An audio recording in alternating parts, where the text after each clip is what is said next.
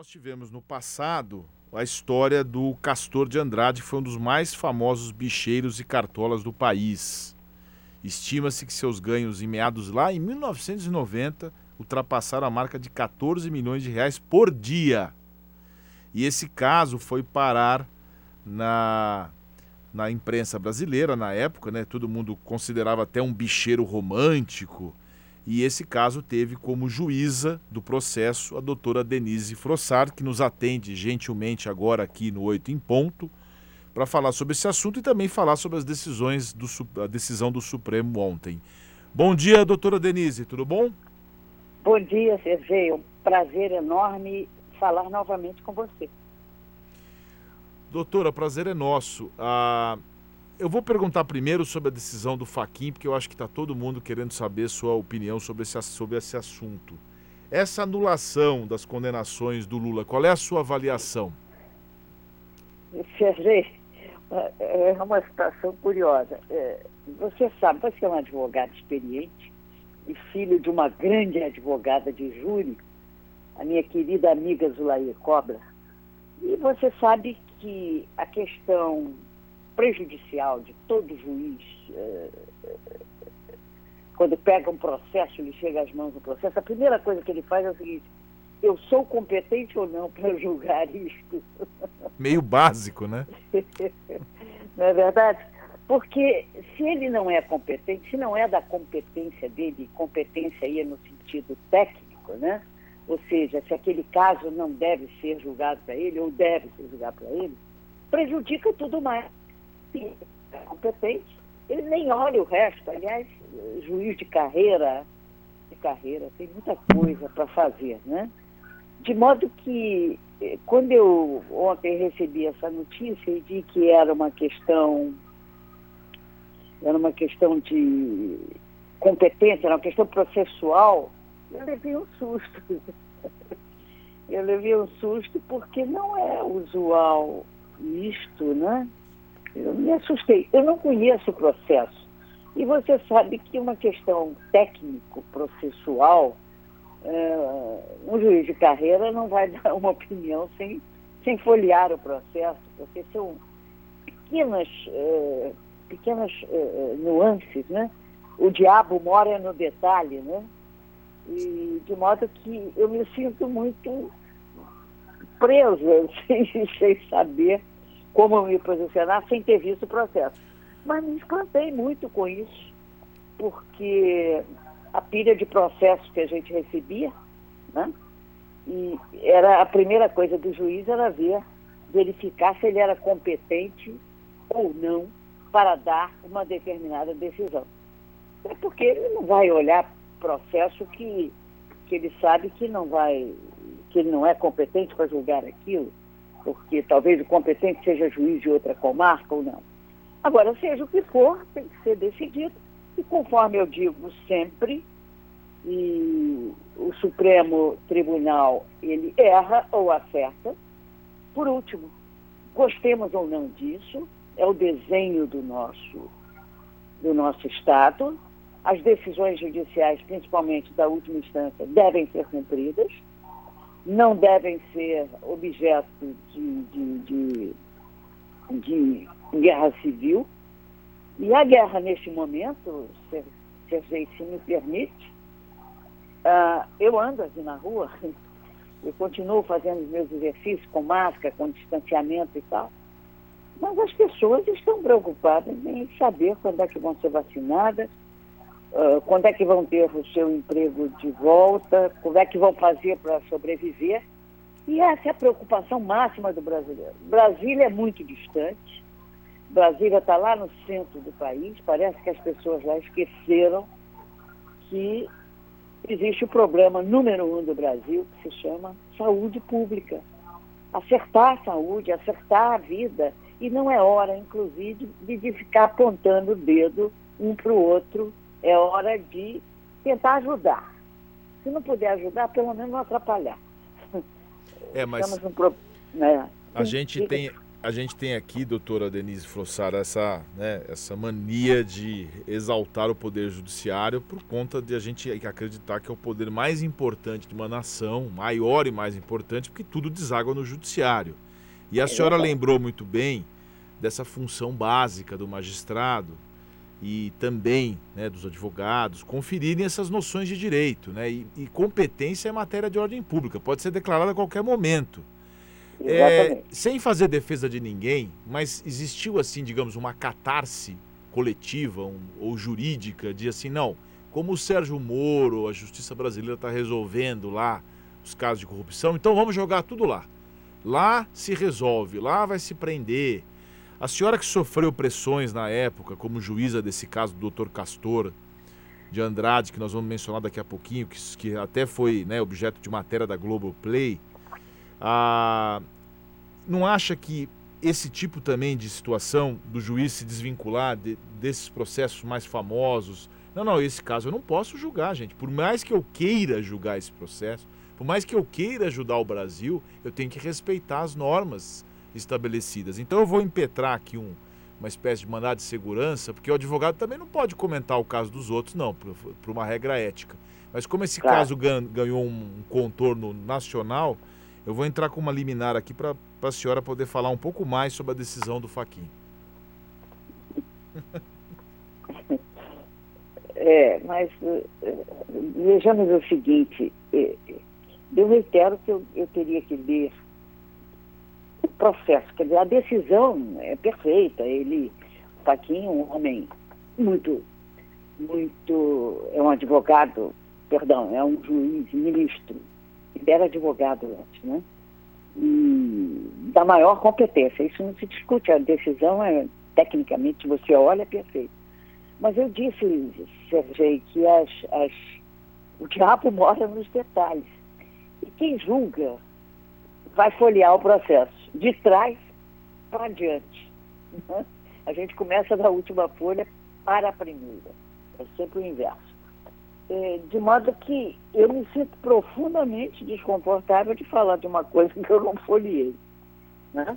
Eu vou fazer uma outra pergunta para não deixá-la desconfortável. Eu, uma coisa que, que nunca me deixou muito confortável é aquela frase que o, o, o, o juiz é o primeiro advogado da causa, o, não, o, juiz, o advogado é o primeiro juiz da causa e o juiz é o último advogado da causa. Eu nunca gostei dessa frase. O juiz é o juiz desde o início, o advogado é advogado desde o início. Você não concorda, é. não? Não, claro, claro que sim. Até porque o, o, o advogado tem o, o, interesse. Se você levar em consideração que o advogado só pode defender, veja a responsabilidade dele. Ele só pode defender e tem que defender bem. Né? Esse é o compromisso dele com o cliente dele. Então, ele, ele tem motivos que presidem sua, as suas posições que são, em primeiro lugar, com o seu cliente. E, em segundo, naturalmente, obedecendo princípios éticos, é claro. Mas, uh, em primeiro lugar, ele tem um compromisso com o cliente dele. Agora, corta conhecer o processo, o direito e cortar no meio, isso corta contra o juiz. Né? O juiz é que tem que ir desde o início é, como a gente gosta de dizer, limpando o processo, né? deixando o processo limpo. Não interessa ao juiz tumultuar o processo. O tumulto do processo leva fatalmente a um zero a zero. É a morte do processo. Né?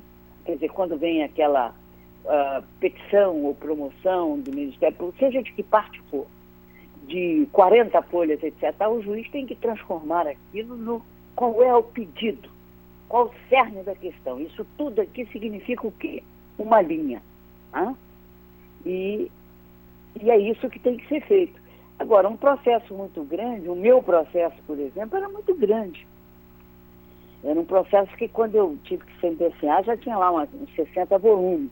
Você está se referindo ao caso agora, que é o tema da série Doutor Castor da Globoplay, Isso. né? Que a senhora trabalhou nesse caso, que teve a grande, inclusive teve um grande apelo midiático na época, é claro. Não, existia redes sociais, não existia toda não, essa, é. essa informação, mas foi um, um dos maiores casos da época. É, Como é que foi para a senhora trabalhar nesse caso, fazendo um pouco de comparação hoje com esses casos que também têm muita repercussão nacional?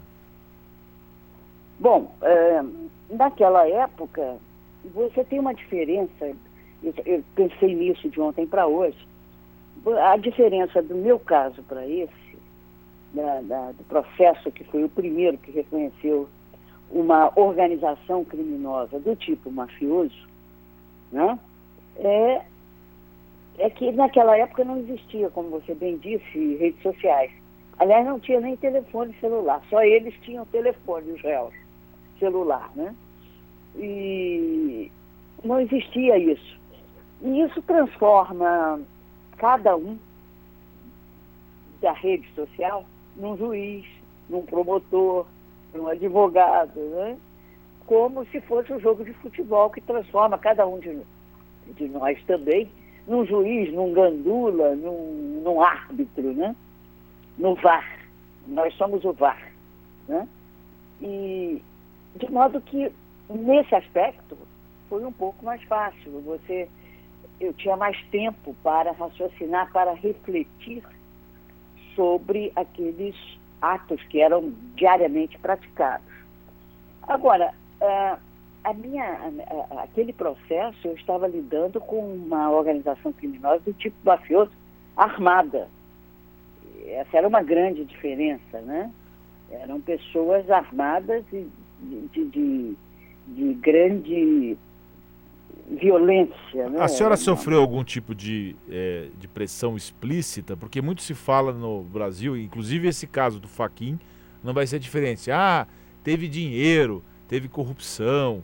É, a senhora chegou a sofrer algum tipo de proposta? Sofrer porque né, é um crime. É, alguma ameaça, algum tipo de pressão propriamente dita? Bom, ameaça, ameaça eu nunca tive. Eu tive três atentados. Né? Estou bem pior, né? É, ameaça não. O crime organizado do tipo mafioso não ameaça. Ele faz. E a conta não se fecha. Então, sob esse aspecto, eu tive três que eu saiba. Sendo que um, o, o sicário foi preso, né, o, o, criminoso foi preso, porque ele foi contratado por um dos, que hoje é, é, é o sobrevivente do, do, do, da linhagem do Castor de Andrade, que é o tal do Rogério Andrade, que eu nem conheço, nem sei quem é. Ele contratou esse sicário para matar o primo, o sicário matou o primo, e matar a mim. Isso é consta da, da, do interrogatório desse, desse sujeito que já faleceu. E esse sujeito foi preso, esse sicário foi preso, foi quando ele confessou, olha, fui contratado pelo Rogério Andrade para matar o Paulinho Andrade e matar a juíza. Portanto, mas eu tinha que fazer primeiro Paulinho Andrade. Eu tive primeiro na mira a juíza, mas não podia matá-la porque eu tinha que matar primeiro Paulinho Andrade. E assim foi feito, e ele não teve tempo de me matar. É, embora é, eu, eu, em algum momento ele me teve na mira. E, e estava correto, eu li o, o interrogatório dele, o, o local que ele descreve era o local que eu estava.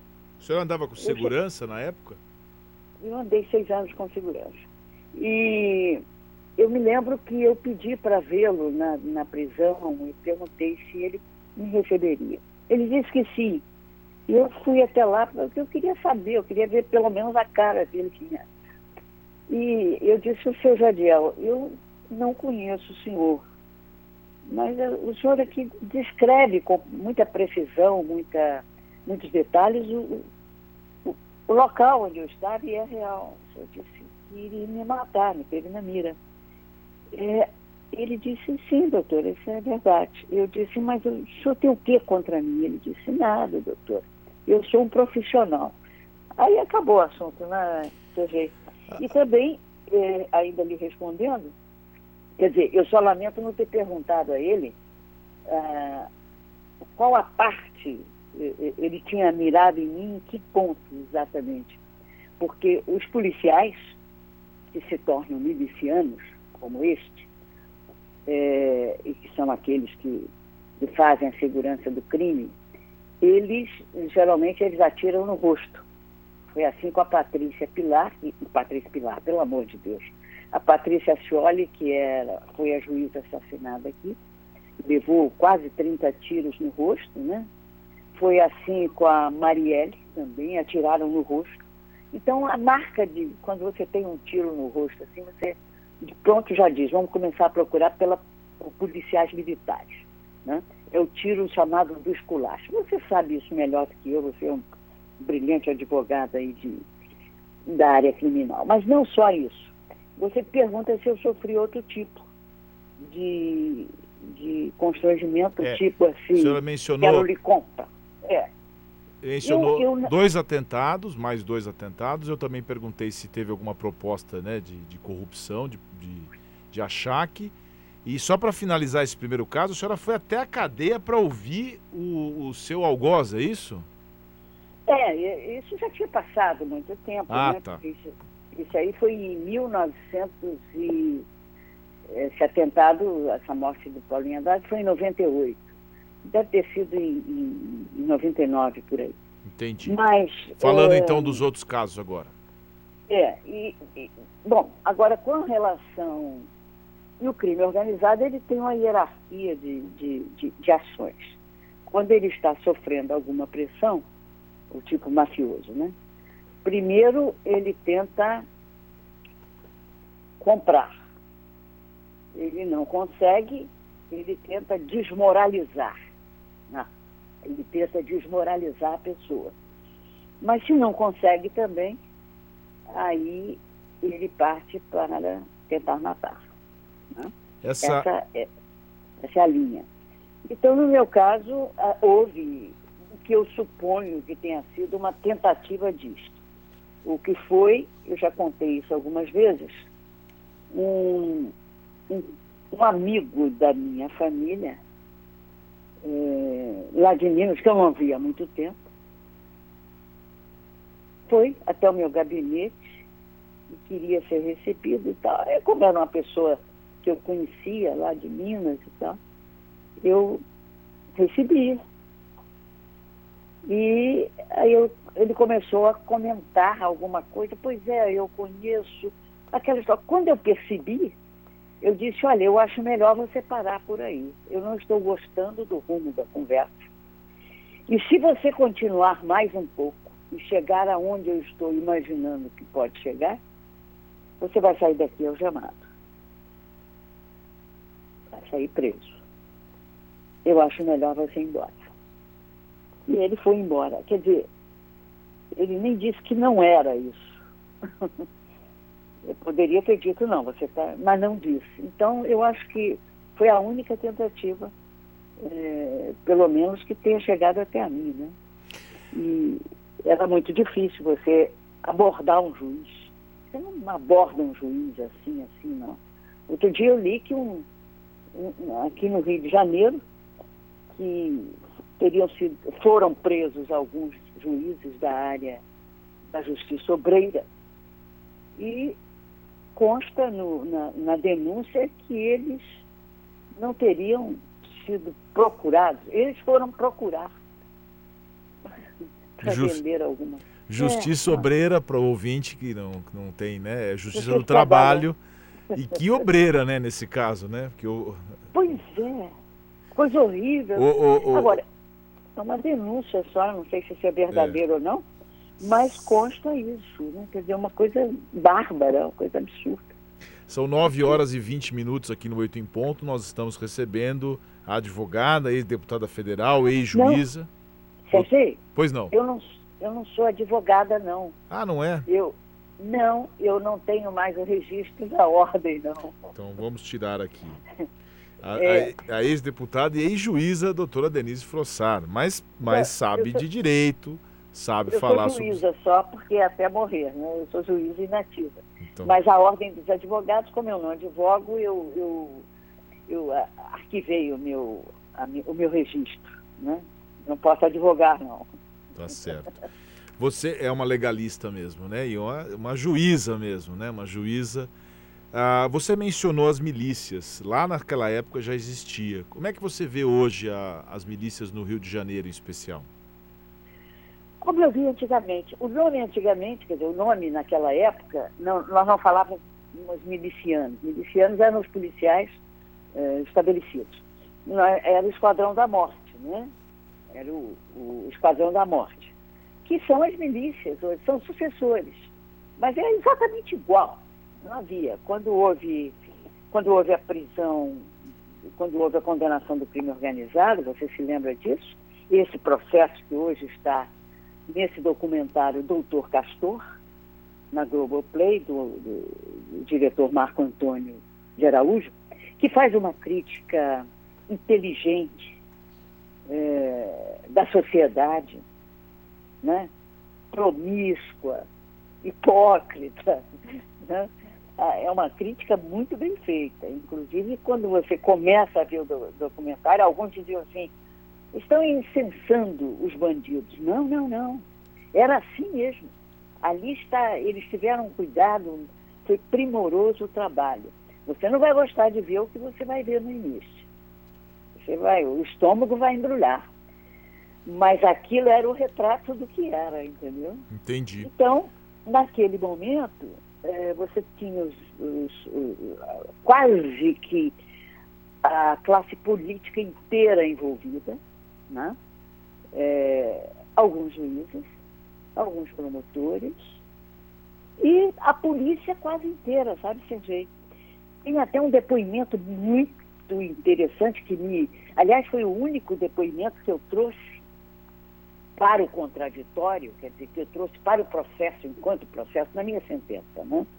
Foi um depoimento que foi produzido é, ao abrigo do contraditório, ou seja, quando já era o processo, já existia acusação e defesa, e essa testemunha foi a única testemunha que não foi contraditada, nem pela defesa, nem pela acusação, que era o então secretário de Segurança Nazaré Cerqueira.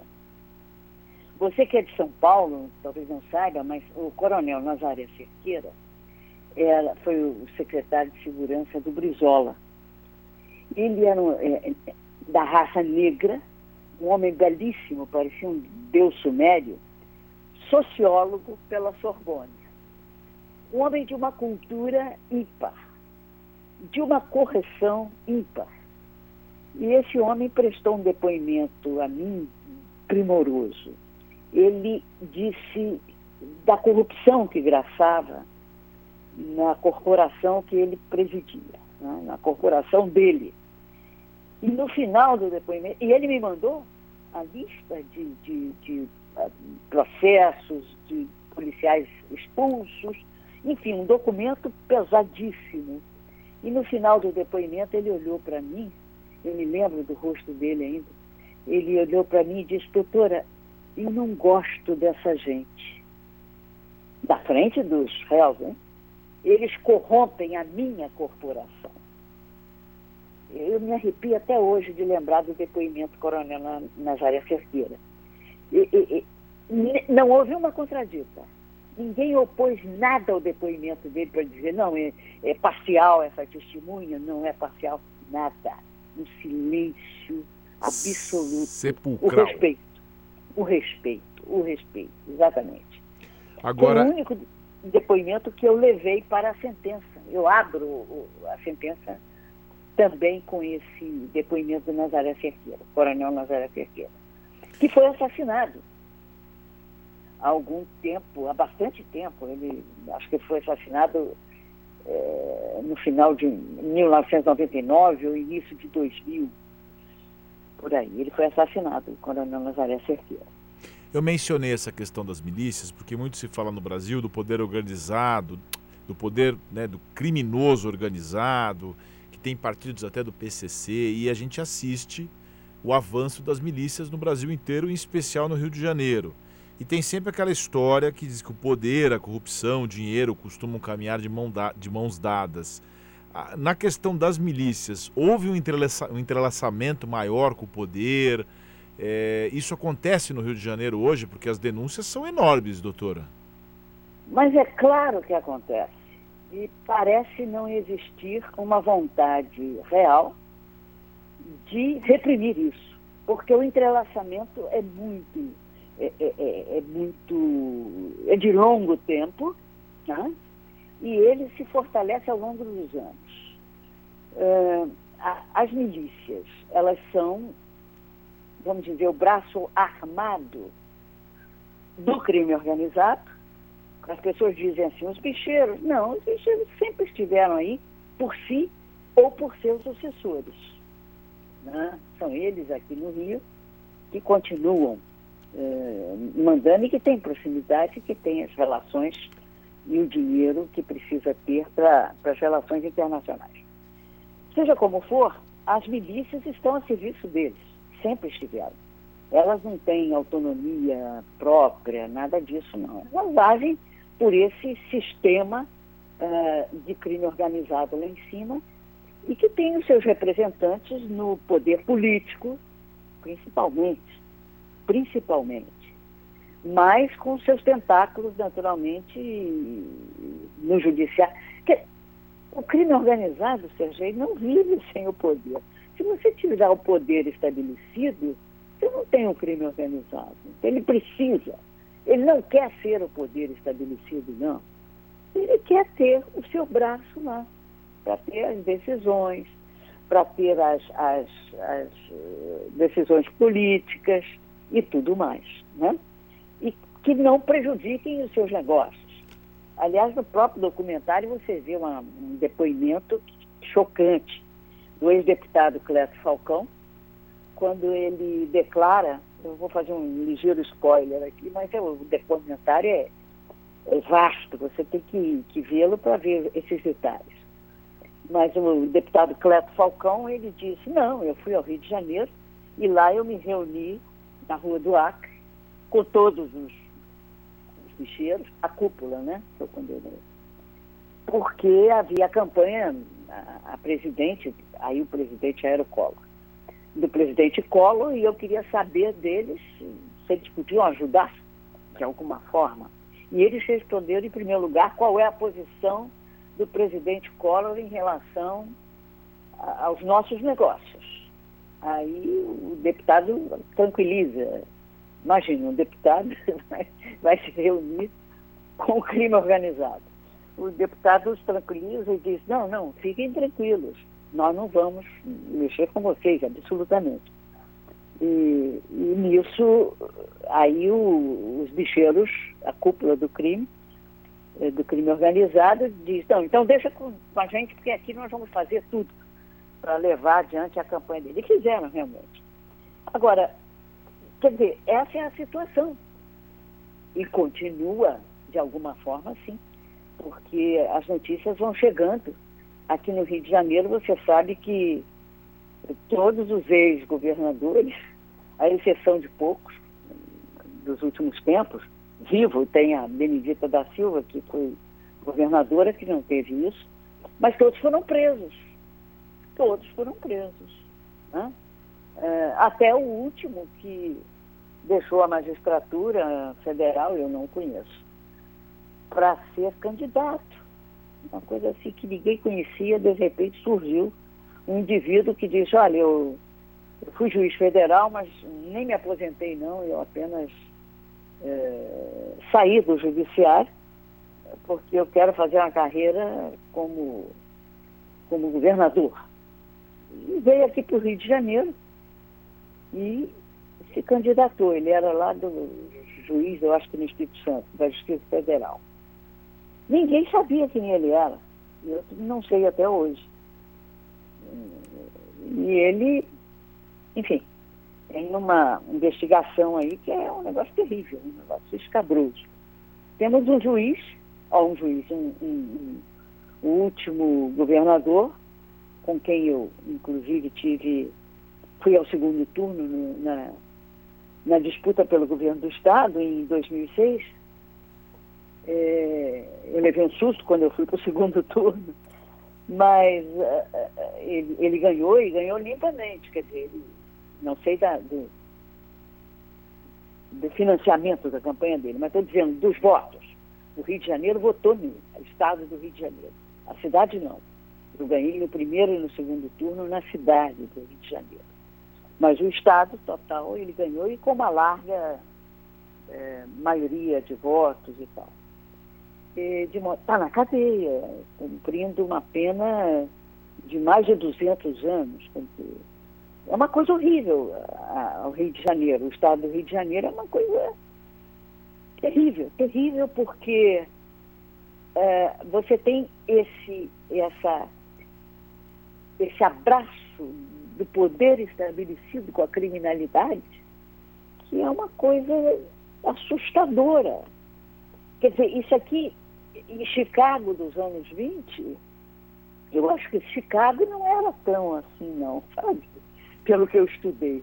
Mas o Rio de Janeiro é um negócio terrível.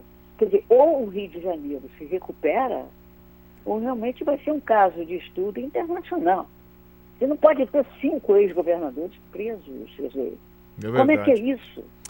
Por corrupção, por envolvimento com crime. Vários deputados, no meu processo, a classe, quase a classe política inteira estava envolvida. Havia juízes envolvidos, havia promotores envolvidos. Quer dizer, além da classe política. Então, como é que é isto? Quer dizer, o que, que, é isso? Isso é um Estado?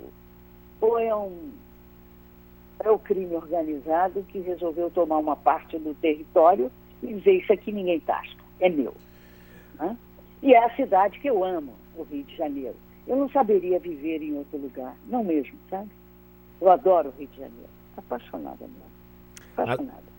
Aliás, uh, você falou que a gente precisa estudar esses casos e as pessoas brincam, né? O brasileiro precisa estudar, precisa ser estudado. O brasileiro precisa estudar mais, porque uma, uma personalidade do seu porte, uma, uma, uma ju, ex-juíza, uma figura, uma deputada federal, com essa retidão, ser preterida pelo Sérgio Cabral, eu estou dando aqui uma coisa que eu não gosto de fazer, mas hoje eu sou obrigado a fazer, porque foi uma grande oportunidade que a política do Rio de Janeiro e a nacional perdeu, né? Então as pessoas estudar um pouco mais para escolher. Imagina se Denise Frossati fosse governadora do Rio de Janeiro, se a gente não teria evoluído muito mais. Doutora Denise, muito obrigado por sua participação aqui no Oito em Ponto. Ficamos honrados com a sua presença mais uma vez aqui no programa, viu? E um grande abraço.